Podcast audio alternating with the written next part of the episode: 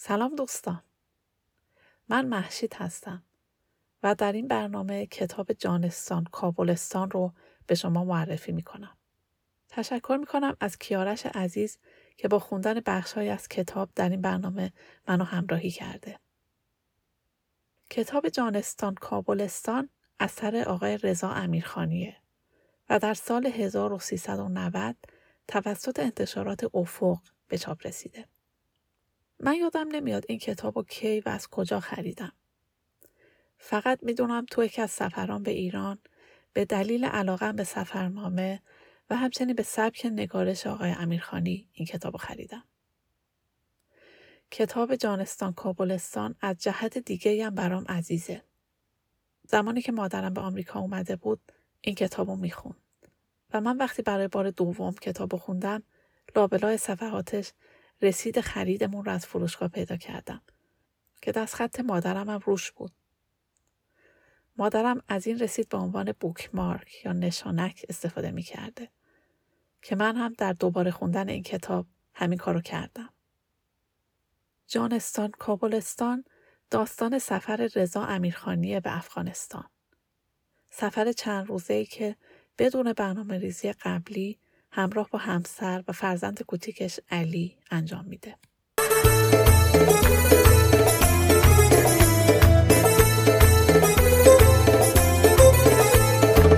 دور است که من سلامت بکنم، یک دسته گل بسته روانت بکنم. کابل دور است که من سلامت بکنم، یک دسته گل بسته روانت بکنم. یک رشته گل بسته یکی نابسته، یک رشته گل بسته یکی نابسته. کاغذ به درون نای پیامت بکنم، کاغذ به درون نای پیامت بکنم. مثل همه بارهایی که در گوشه گوشه این عالم خارج از ایران گذرنامه برداشتم تا فرم پذیرش و هتلی را پر کنم، به خط لاتین می نویسم رضا، REZA. یک هم مدیر هتل که بالا سر من و مسئول پذیرش ایستاده است و در همین مدت دستور داده است تا برای ما چای سبز بیاورند، خودکار را از دست من میگیرد. انگلیسی چرا؟ شما به زبان خودمان بنویسید، زبان دری، خط فارسی. خیلی دلنازک نیستم اما اشک توی چشمهایم جمع می شود. اینجا تنها جای عالم خارج ایران است که می توانی برگ پذیرش و هتل را به خط و زبان فارسی پر کنی. این کتاب بسیار روان نوشته شده و گیرا و خوندنیه. در جایی از کتاب نویسنده دیدگاه خودش رو در مورد سفر اینطوری بیان می کنه. من از پرسه زدن در شهرها بیشتر چیز آموختم تا از پرسش از کتب در کتابخانه ها.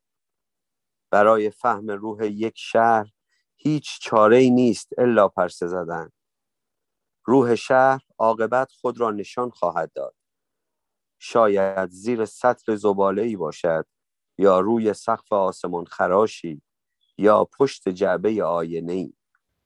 باید اشاره کنم که چیزی که نویسنده پشت جعبه آینه دیده بود عکس مرحوم غلامرضا تختی بود تو مغازه‌ای در کابل. اینم باید بگم که نویسنده خیلی جاها به عقاید سیاسی و مذهبی خودش اشاره میکنه که این شاید برای هر خواننده‌ای جذاب نباشه. اشاره‌های متعددی به انتخابات 88 شده، به خصوص در مقدمه کتاب. فصل یکی به آخر هم عنوانش هست انتخاباتیات که من وقتی بار دوم کتابو میخوندم کلن از این فصل عبور کردم. از شیرین ترین بخش های کتاب قسمتیه که به اصطلاحات زبان دری اشاره میکنه و این اصطلاحات رو به قول خودش ضبط میکنه. مثلا کلمه سیاه سر به معنای زن. اگر کسی سیاه سر همراه داشته باشه از امتیازات ویژه‌ای برخوردار میشه.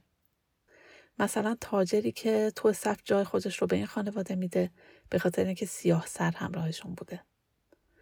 یا کتاب اشاره میکنه که طبق قانونی نانوشته همه راه میدهند تا سیاه سرها جلو بروند.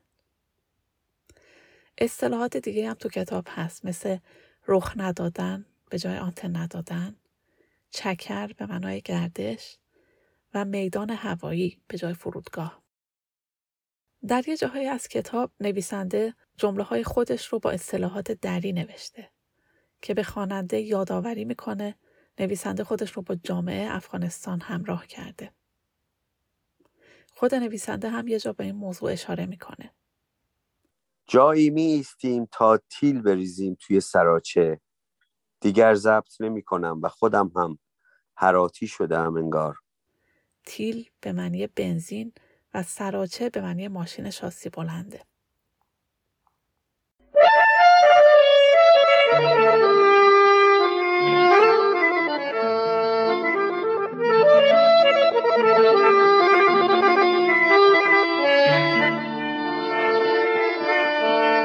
چون درخت پروردی تو شکوفه شد جانم، دامنی ز گل دارم برچه کس بیفشانم. چون درخت پروردی تو شکوفه شد جانم، دامنی ز گل دارم برچه کس بیفشانم. ای نسیم جان پرور امشب از برم بگذر، ورنه این چونین پرگل تا سحر نمیمانم، ورنه این چونین پرگل تا سحر نمیمانم. لا لا لا لا لا لا لا لا لا لا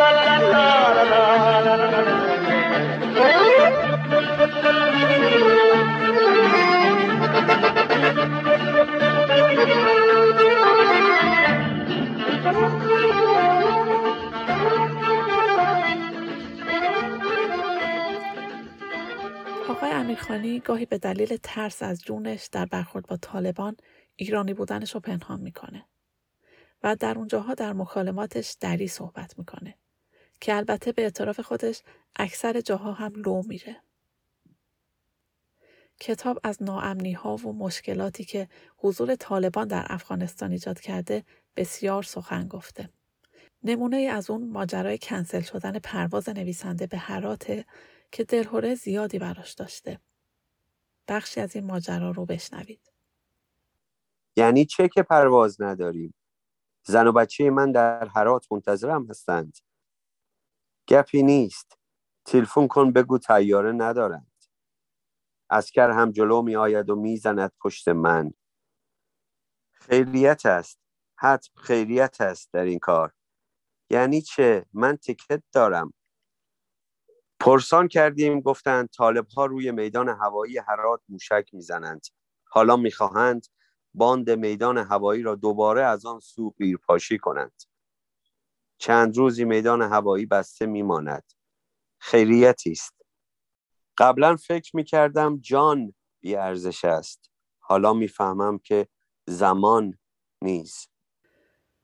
به بی‌ارزش بودن زمان در چند جای دیگه هم اشاره شده. مثلا جایی که از راننده تاکسی زمان رسیدنشون به مقصد رو میپرسه و با این جواب مواجه میشه. سنت نیست از خلیفه وقت رسیدن پرسان کنی. دعای خیر میکنیم که همه مسافرها به مقصد برسند.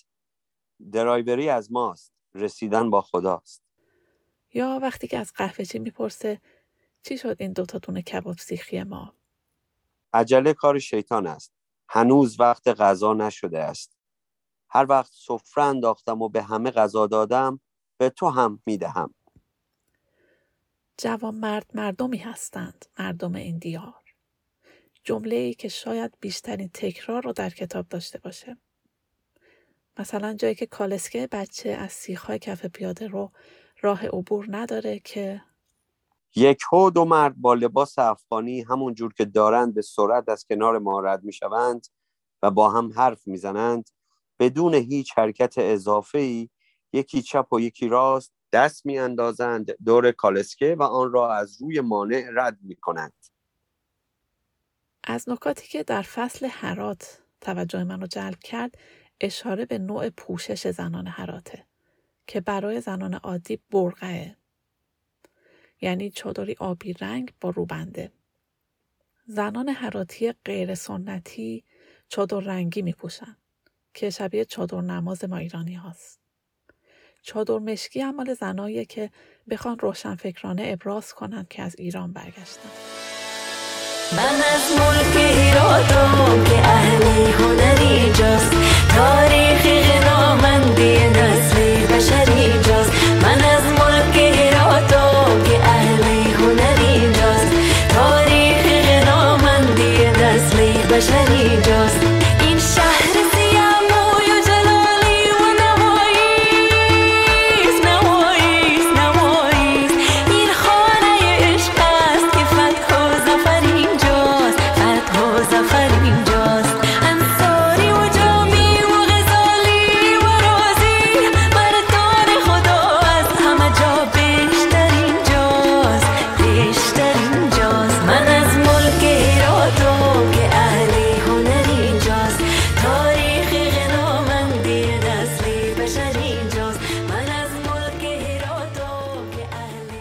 مزار شریف نویسنده به کشفی در مورد نامگذاری اتوبوس و تاکسی میرسه. 303 یعنی اتوبوس و کورولا یعنی هر اتومبیل مسافرکش بین راهی. نویسنده قسمتی از سفرش رو به سمت مزار شریف اینطوری توصیف میکنه: اتوبوس ها و کامیون ها، 303 ها و کورولا ها به زحمت از هم راه میگیرند. مدام گاز و ترمز، آینه ها به هم میخورند تا قدمی جلو بروند. حقیقتاً قدمی، یعنی برای هر 10 سانتیمتر جلو رفتن گاهی اوقات شاگرد خلیفه جلو میپرد، آینه را میخواباند تا خلیفه راه دیگری را سد کند و یک قدم جلو برود. با این همه هیچ کس تندخویی نمی کند، حتی اگر زیر لب فحش ناجوری بدهد. تا راه میافتیم برای مسیری در حدود 500 متر یا هر وقت از چهارراهی گذر میکنیم یا حتی وقتی مثلا از یک تریلی بزرگ راه میگیریم، شاگرد داد میکشد که سلامتی خلیفه، یک دعای خیر. در جایی از قهوه‌خانه‌ای در مزار شریف صحبت میشه که مملو از جمعیته. مردم مشغول تماشای بازی استقلال و پرسپولیسن که از شبکه 3 ایران از ماهواره پخش میشه. از تأثیر حضور نیروهای آمریکایی و اروپایی در افغانستان هم خاطراتی در کتاب نقل شده. یک نمونه ماجرای عبور کاروان نظامی از شهر کابله که همه رو هراسان و وادار به فرار میکنه. علتش رو مرد افغانی اینطوری توضیح میده: آنها به ما کاری ندارند، اما اگر کسی از راه رسید که انفلاق انتحاری بکند، یک چغوری دور این کاروان درست شود که تا 200 متر این سوتر همه خاک میشویم. یارو از بیگانه عقدمند است، میخواهد او را تلف کند، اما من و توی همزبان و همدین را کشته میکند.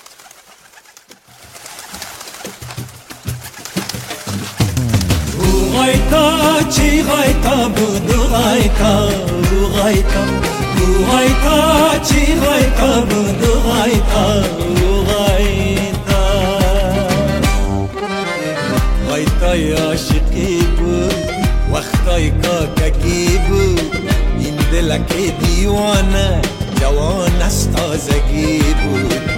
گلبوتهای خانه سرشار از زندگی بود.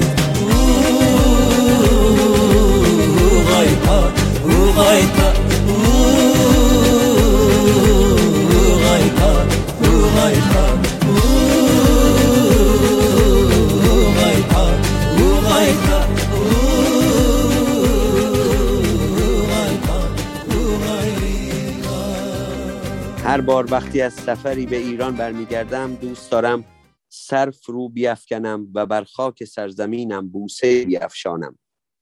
این اولین باری بود که چنین حسی نداشتم.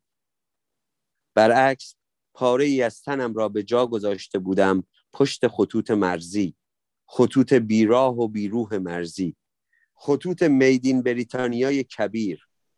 پاره‌ای از نگاه من مانده بود در نگاه دختر 8 ماهه بلاکش هندوکش.